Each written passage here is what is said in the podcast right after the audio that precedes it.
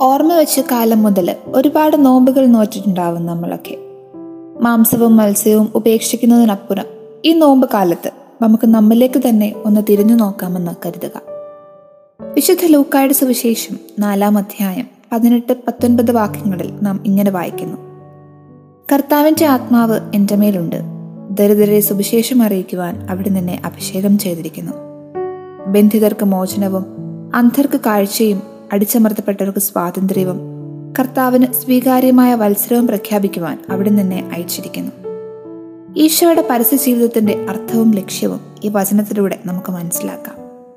ക്രിസ്തു ശിഷ്യരായ എന്റെയും നിന്റെയും ജീവിതത്തിൽ ഇതൊക്കെ എങ്ങനെ പ്രാവർത്തികമാക്കാൻ പറ്റുമെന്ന് നമുക്കൊന്ന് ചിന്തിച്ചു നോക്കാം. ഒന്നാമതായി പണവും പ്രതാപവും വിദ്യാഭ്യാസവും ഒക്കെ ഉണ്ടെങ്കിലും ആത്മീയമായി ഞാൻ എത്രമാത്രം സമ്പന്നനാണ് എന്ന് നമുക്കൊരു നിമിഷം ആത്മശോധന ചെയ്യാം.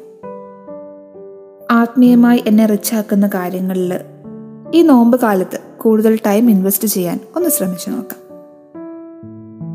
രണ്ടാമതായി എന്തൊക്കെ കാര്യങ്ങളിൽ നിന്നാണ് ഞാനൊരു മോചനം ആഗ്രഹിക്കുന്നത് എന്നൊന്ന് ചിന്തിക്കാം. ഒരു പക്ഷേ എന്റെ ദുഷേദങ്ങളിൽ നിന്നാവാം. അതുമല്ലെങ്കിൽ എന്റെ വേദനാജനകമായ ഓർമ്മകളിൽ നിന്നാകാം.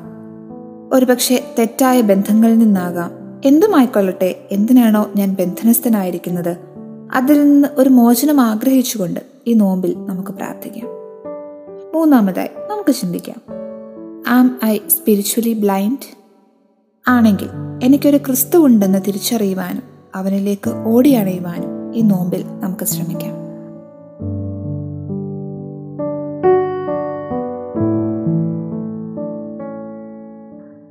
You are listening to Heavenly Voice from Caris Youth.